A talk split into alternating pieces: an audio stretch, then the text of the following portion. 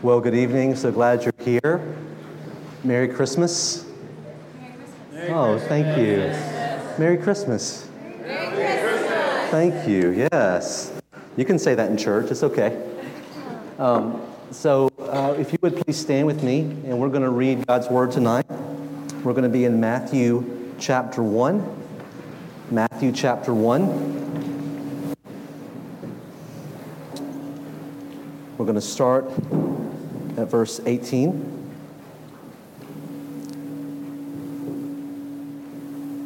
I didn't have mine pulled up, so it gives you a second to stand up if, still if you haven't.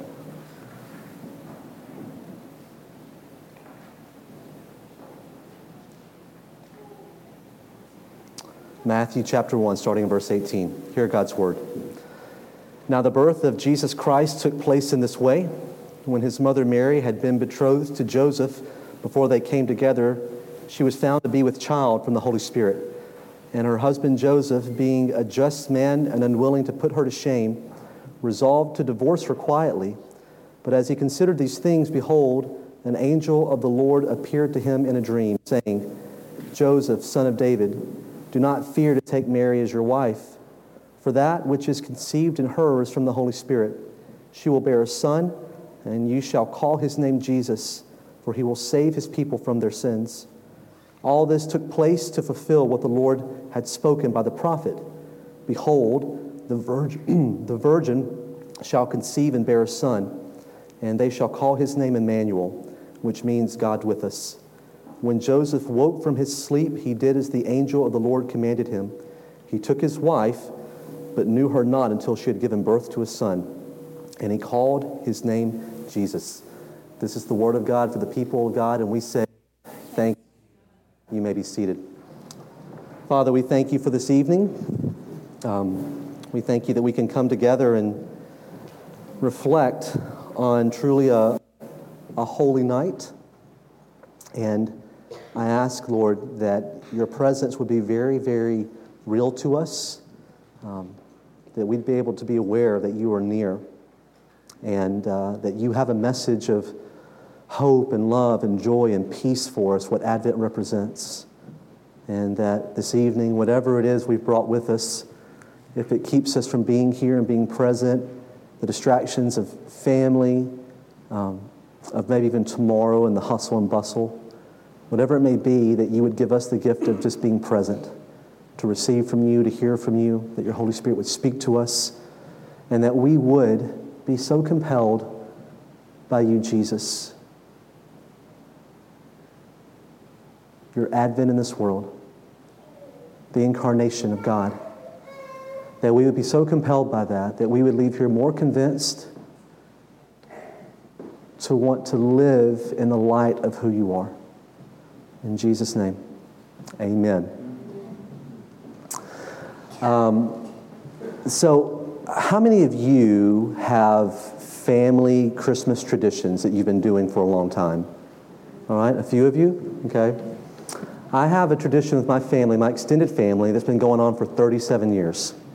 I'm 38 years old.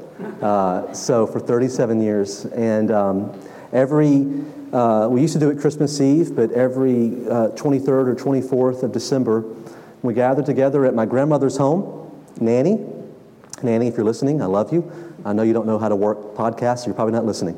Um, but uh, we would go to Nanny's, Nanny and Pop. When Pop was alive, Nanny and Pop and we would uh, we had the, the, way it was all set up was we we had about 30 acres of land uh, that all the family members lived on. Each everybody had about five or seven acres of land apiece, and um, so aunts and uncles and me and my mom and my grandparents.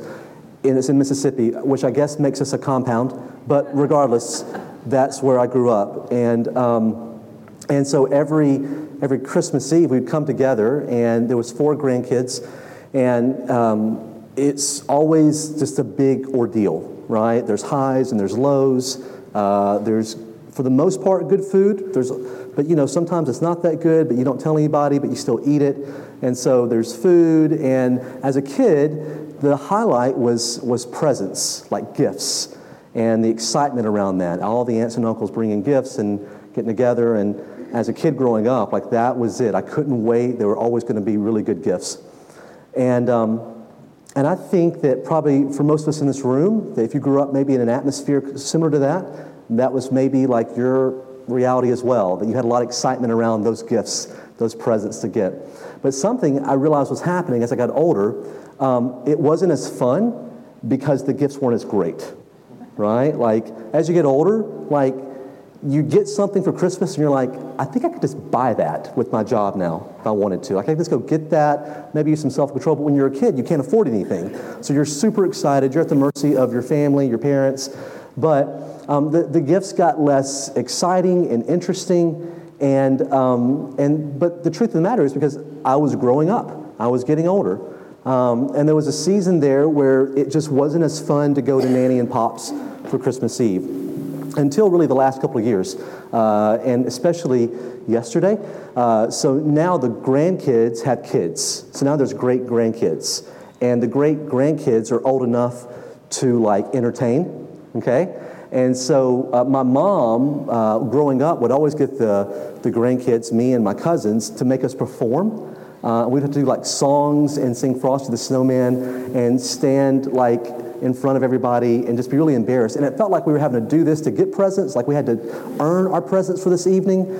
And that was always really frustrating. I just wanted to like get past all of that. And but now I'm like, that's so much fun, right? Like so yesterday, uh, my daughter Charlotte, uh, she was putting on a show. And uh, she and Suzanne, my wife, they listened to the Sing soundtrack. Anybody seen the movie Sing this past year? You're really missing out if you haven't, okay? Really, really good stuff. So, the Sing soundtrack, and so Charlotte is like belting out all these notes. Charlotte can't speak that well, but she can sing these songs. It was incredible. And so, I'm finding that, like, the presents I got, like, I think I got one or two presents, and I'm like, yeah, no, no thanks. But there was another present I got, and that was getting to see my, my daughter like just have a good time and run around and jump and dance and practice her ballet, um, all those kind of things. And I was just thinking about that, how so many times the presents, the gifts, we believe are really kind of the thing in Christmas. But really, it's the presence, not presents, gifts, but like presence as in you're with someone. That becomes the, the real gift that you find that you're getting a lot out of. And I was looking around the room yesterday going, just being with my family, my immediate family, Suzanne and Charlotte, but then with my extended family, that was a new type of gift for me. And I think that there's something about the presence that we get from the presence of Jesus that we can reflect on this evening um, for Christmas Eve.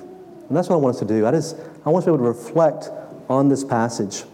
And honestly, this has been a, a message in me that I've been living with for two years. It's very rare you hear a preacher sit on a message for two years. But for me, this is something I've just been having to reflect on because so much of my life has been about getting things. More and more, I'm finding life is about getting to experience things. So much of life has been about trying to go and find something instead of realizing that if I just take a second and sit with the moment that there can be gifts in that that I never would have even thought of, gifts that I'll miss out on.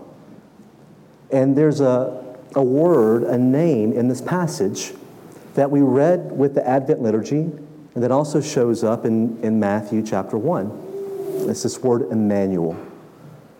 And the very first time this word appears, we read it just a minute ago, is in um, Isaiah chapter 7. And the context of this, because I want you to, I want you to just keep this in mind. Matthew, of all the Gospels, Matthew is a Jewish writer writing to Jewish people. Like each of the Gospels have a different bend to it. Like Mark is the very first Gospel, so that's why it's very short, it's a bit rough. He's just trying to get some narrative out there. Luke is written to a certain person, Theophilus, that Luke is trying to help evangelize to. Um, the Gospel of John is written way later in the first century to a people who are in diaspora, who have been spread out all throughout Rome, the Roman world. And John is trying to galvanize a message in them that their true king, Jesus, is going to be stronger than any emperor Rome throws their way. But Matthew is written to Jewish people. And so he's thinking within a Jewish context. And in this, what he's wanting people to think about, this is why he's starting off with Isaiah 7, is that there are prophecies you as Jewish people have been waiting for for hundreds and hundreds of years to come true. Things that you have been dying to see. That one day there will be this Emmanuel, which means God's with us. Matter of fact, if you were to look at Isaiah 7, that verse, and then you look at Matthew 1, Matthew quotes it verbatim, and then separate from quoting it verbatim, he even calls back to mind. Because every person in that that's reading this is going to know, oh, Emmanuel, wait a second. And then he's going to say, God with us. He even calls Jesus the Christ, which Christ would mean Messiah. It would spark things for a Jewish reader, a Jew, Jewish listener. And what Matthew's pointing back to in Isaiah 7 is the beginning of a very dark time for God's people. It's the first of two exiles. Assyria in the north had come to power. Israel was split in two the northern kingdom and southern kingdom. Northern kingdom was Israel, southern kingdom was Judah. And Assyria had taken Israel, the northern kingdom, captive and was now using all the power and force of the northern kingdom to come down on the southern kingdom of Judah. And so Ahaz is this king at the time in the southern kingdom of Judah. And he realizes these forces are coming. And through Isaiah, God is speaking to him saying, This is going to be rough, but I want you to know that this will not last. That one day I will come in the midst of your darkness and your despair, and things will be made right. And so this was what every person in the southern kingdom of Judah was hoping for and waiting for. And yet it didn't come soon. 50 years went by, 100 years went by, and after 150 years went by, another power came in, Babylon, and finally took Judah captive. And then we had another 400 years where all of God's people were captured and ruled by Babylon, by King Nebuchadnezzar and those that came after him, rulers. And they're living in this land that's not their own. God has gone silent. And the only thing they have to hold on to is this one word Emmanuel. The last whispers they hear from God is, I will come to be with you.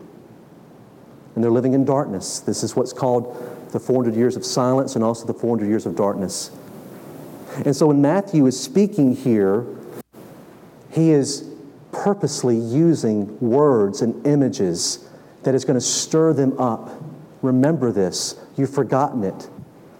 I know it's been hundreds of years. I know that you've lost hope. But the time has finally come that you can take back that hope. You can find now that love and that joy and that peace. All the narratives that we have here in Advent.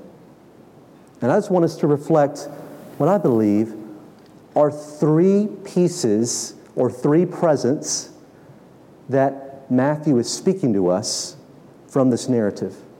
And I want us to consider each gift.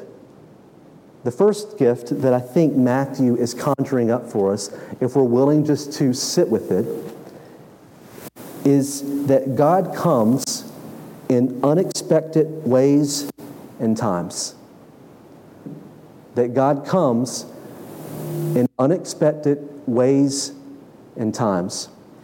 If you were to look at the first 17 verses of Matthew, and you wouldn't get this unless you were just studying the commentaries, but as a Jewish person, you would know it.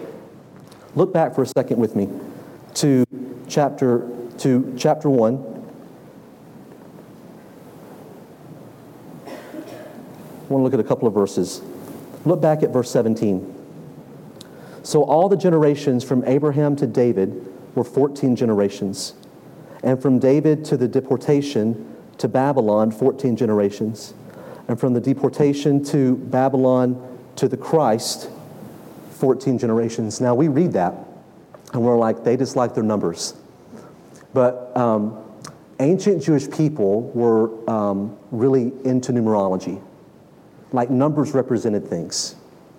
And so, anyone, do the quick math 14 times 3 is what? You didn't expect that on Christmas Eve. Somebody? 42. That's right. Thank you. 42. Now, for us, 42, we're going, what does that mean?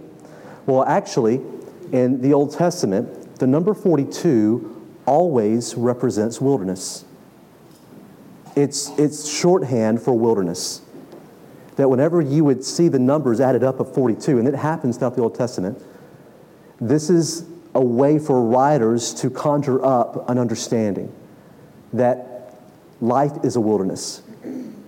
And what's interesting here is he starts with Abraham and goes all the way to Jesus. And what he's saying is this the whole Old Testament, everything you've been waiting for so far, has been wilderness. And for a Jewish person, like Jewish people, ancient Jewish people loved, they, they really understood misery and sadness. Like they didn't get away from that. Like if, if you were to talk about how sad you were, an ancient Jewish person would be like, yes, it's so sad. Life is very tragic. But their narrative was this as tragic as life is, God is faithful. But the tragedy is going to keep happening, and you can't get away from it. They believed that all of life was tragedy, and yet God somehow was faithful in the midst of it all. That all of life was wilderness, and yet in the midst of wilderness, God could come and meet you.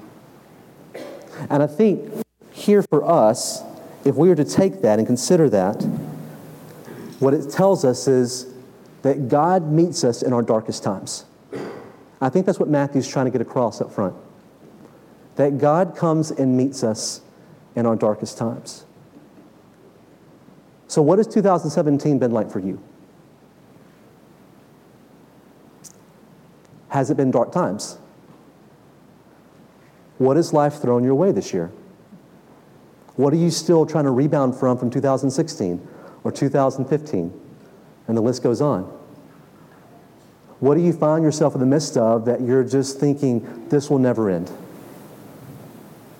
And then, how many of you, how many of us have asked the questions this year God, where are you? This is too much. This is too heavy. I can't take it. Whether you're 10 years old or 80 years old, those are the kind of questions we ask ourselves intuitively. Like, will this last? God, where are you? This is so hard. This feels so heavy. And we don't think to call it a wilderness, but if you think about it, it feels like a wilderness. Because a wilderness is a place of loneliness, it's a place of sadness, it's a place of despair, it's a place where you ask more questions than you get answers. And you feel like it just is going to keep going and going. And you try to exert your power in it to change it, but it doesn't change. And Matthew gets this. And he's saying, God has appeared. In the midst of wilderness, God has appeared. And I think the first present, the first gift we get from the presence of Jesus is this reminder that no matter how dark life gets, he appears in unexpected ways. And it's not things we can control, but things we only can look for. I think the second gift in here that Matthew is trying to point us to is that God comes in vulnerability. He comes in vulnerability. When you think of God Himself coming in the flesh, you think of Jesus in His three years of amazing ministry, healing the sick, helping the blind see, raising the dead, performing all these miracles. Like that's how we think of Jesus. It's almost like this static view as an adult, maybe a beard, but like he's very capable. He can handle things himself. But what Advent gives us, what the incarnation is trying to give us, is this that when God appears, he appears and he comes in the most vulnerable form of humanity. When I think about Charlotte, uh, we had a, a, home birth. When I say we, Suzanne. Suzanne had a home birth. I was there just trying not to faint. But um, we had a home birth. And I remember um, there were a couple things that happened that evening. Uh, she was, Suzanne was in labor for 24 hours. And, and then there was a couple things that happened where um, at the at last minute, Suzanne had to be taken actually to the hospital. Um, and she's fine, but she had to be taken to the hospital. And I remember it was 2.30 in the morning. And um, we had to call uh, the, the, the ambulance in, so like lights are flashing on our street. People are like, what is going on at the Abbeys? Uh, crazy home birth. Those people were strange. And um, it was like a, a, Benny Hill TV show. Some of you are way too young to know what I'm talking about, but like a bunch of people ran in, and I felt like they were just like running around the bed like in circles, and they finally put Suzanne on a gurney and then ran her out. And so at one point, there was like nine people in my house, and all of a sudden, there were only two me and Charlotte. She was two hours old, and I was holding this little baby in my hands. And all I was think, I was thinking was like, just don't mess this up, Robin. like, just don't mess this up. I was like, what do I do here? And I remember I went, I just kind of sat her down in her bassinet, and I just stared at her. And then I laid down in the bed and I stared at her until I shut my eyes. And then I woke up three hours later. And then I like had to figure out how to get her in a car seat to take her to the hospital so that she could be fed. A very vulnerable, vulnerable moment. That this baby, my daughter, needed me to be able to take care of her. I think it's a very powerful image for God to come as a baby. The power of the universe in Mary's hands passed over to Joseph. Almighty God, right there, saying, Here I am. All eight pounds, six ounces of baby Jesus. This baby that you could love or harm. This baby that you could bring close or you could push away. Just think about that. That's how God comes into this world. That you're the one, in a sense, that has like this power, not this baby. But that narrative tells us something. Because that means the only way you can actually connect with God is not through power, but through vulnerability. I think it's a very powerful narrative for us.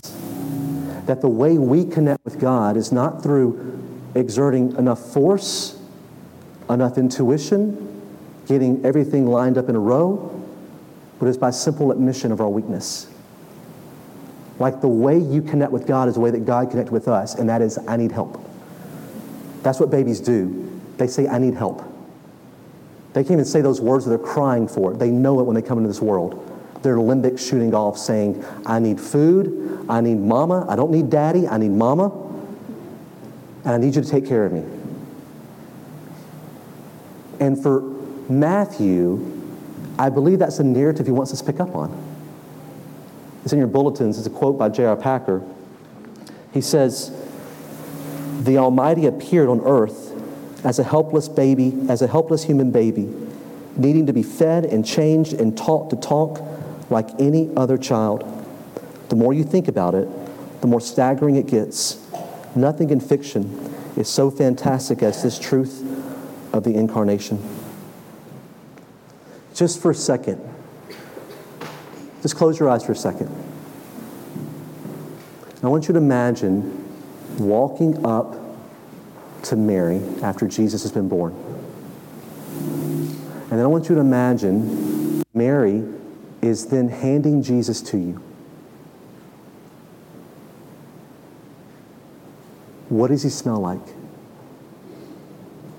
What does he feel like? What do you feel inside? Now come back to me. That's vulnerability. And that's a present that God gives us. And He says, if you're willing to come to me the way I've come to you, then you'll be able to find a, a gift in the midst of this dark time. The last thing I think that Matthew points us to, a gift that we receive, is God comes in innocence. Babies represent hope. Babies represent a chance for things to be different. Movies and books are written around this narrative that there can be a new hope with a child. No matter how life has gone, this could be different. And I've been thinking about this a lot for the last few weeks, actually. I've been thinking about how much I desire innocence in life. I don't, I don't mean purity, that's important. I mean innocence. I've realized how much I long to get past the narratives of my past that were so messy and troublesome. Growing up in the kind of atmospheres that I did, doing the kind of things that I did, like the guilt and the shame, I don't know about you, it can really weigh heavy. And you feel like you can't outrun those narratives, it's just too much. And I've realized in me, I desire just innocence. I desire hope. I desire, like, I want to go back home, but like not the home that was so messy and troubled. But I do have this longing for things somehow to be made right, but I can't make them right. But I desire innocence. And I know that's a really abstract thought, but I think this narrative of the Nativity, of Jesus who comes in unexpected times and ways, of Jesus who comes in vulnerability, is also a Jesus who comes in the most innocent way of humanity, a baby. And I think it tells us something that no matter what has happened, where we are, what we've lost, hope is always present. And I think if we're just willing to even receive that right now, like Christmas time shoots off the PTSD, right? You with me on that? Like, you're like, your body's going like, what is happening? I'm about to go into like family time, and all of a sudden you feel like you're 10 years old again, and something bad's going to go down with your uncle. Like, you don't know. Like, you know, like something, people are going to start yelling, and they're not. Like, everything's fine. But it's like something's happening. You're like, I don't know if this is safe or not. And you're just like, you don't know what to do with it all. Like, holidays can do that. I don't know about you, it can do that for me. I can go, wow, this is so much. And then I can start believing that things are never going to change in my own life, and it kind of set me in this motion, and I can just really get like just turned all upside down inside. But I think this narrative of the Nativity tells us that innocence is possible, that whatever you've lost can be found again. Whatever's happened actually can be undone. Whatever track you're on, you don't have to stay on. That the baby Jesus that comes to us in vulnerability, that comes to us in unexpected ways and times, tells us that hope is still possible. And that we don't have to run away from it or rage against it to try to get away from it. We simply can receive it. And all of our flaws and all the ways we get it wrong. So as um, Andrew and Brittany come back up, I just want us to sit with this for a minute. We're going to get ready to take communion. And um, what I want you to consider is this when you come forward to take communion. So don't let this just be another, let's get this over with and get, all to, get on to the craziness of the holidays. But just to ask yourself, do you feel lost? Does life feel like a wilderness? If so, then this table is for you. Do you feel like that you have to be hard hearted all the time? You can't be honest, you can't be transparent, much less vulnerable about who you are and where you are. Then this table is for you. Or do you feel like that life has been too tragic and that you really can't get back home, you can't find the innocence, you can't get the hope that you've been looking for? That this year has been too much, then this table is for you. And I would just ask you to bring all of that up here and as you take of his body and take of his blood, consider how he's given you gifts, these presents from his presence this evening. Let's pray. Father, we thank you for Jesus, for baby Jesus. We thank you what this story tells us. regardless of the historicity and the questions we would ask around that, regardless of even questions of divinity, all those kind of things that come with this, all the stuff we can get kind of caught up in and want to ask questions and poke holes in, whatever that may be, I pray we'd be able to set that down right now and receive this narrative that tells us that God, you come to us in unexpected ways and times, you come to us in vulnerability, and you come to help bring innocence again. And that we'd realize something that that truly is a great gift. Those are great gifts. That no matter what we receive tangibly, tomorrow, that we remember that those things truly are short lived in the kind of hope they bring, and that we be able to receive what it is you have to give us. The kind of gifts that actually can buoy us into next year, can help bring transformation, ultimately bring hope. In your name we pray. Amen.